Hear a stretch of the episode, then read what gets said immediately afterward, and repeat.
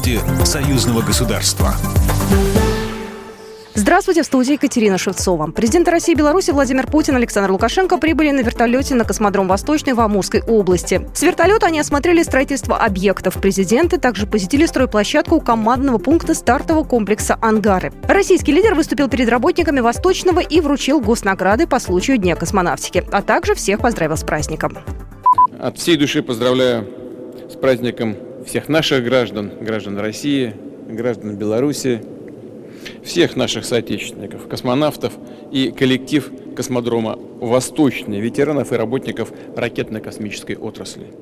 Владимир Путин отметил, что Россия и Беларусь будут совместно развивать инфраструктуру в космической сфере. В свою очередь, белорусский лидер пообещал прислать строителей на космодром «Восточный». Говоря о сроках появления в Амурской области белорусских специалистов в сфере строительства для развития космодрома, Александр Лукашенко заявил: «За нами не заржавеет». Также сегодня пройдет двусторонняя встреча Владимира Путина и Александра Лукашенко. Ожидается, что президенты обсудят в формате 1 на 1 актуальные вопросы развития двусторонних отношений, совместные меры по противодействию санкционному давлению со стороны коллективного Запада, обстановку в регионе и мире, события на Украине. Международный день освобождения узников фашистских концлагерей отметили 11 апреля во всем мире. Наиболее крупные из лагерей находились в Минске, в районе Немиги и Тростенце, а также в Базаричах, Гомеле, Полоцке и Бобруйске. В них были уничтожены более 1 миллиона 400 тысяч человек. По всей Беларуси 11 апреля прошли митинги, а белорусские активисты отправились в автопробег. Минутой молчания участники акции почтили память погибших узников и возложили цветы. Нужно учить нашу молодежь, я вот недаром взяла своего внука, для того, чтобы они понимали, что такое победа, какой ценой она далась, и чтобы чтили память тех, кто это мирное небо над головой им завоевал.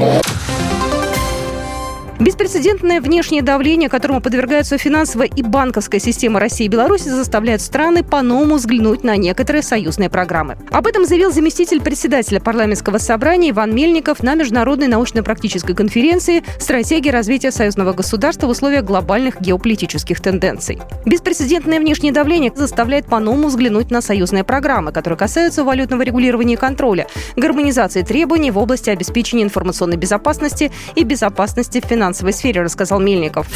Программа произведена по заказу телерадиовещательной организации Союзного государства. По вопросу размещения рекламы на телеканале «Белрос» звоните по телефону в России 495-637-6522. В Беларуси +375-44-759-37-76. Новости Союзного государства.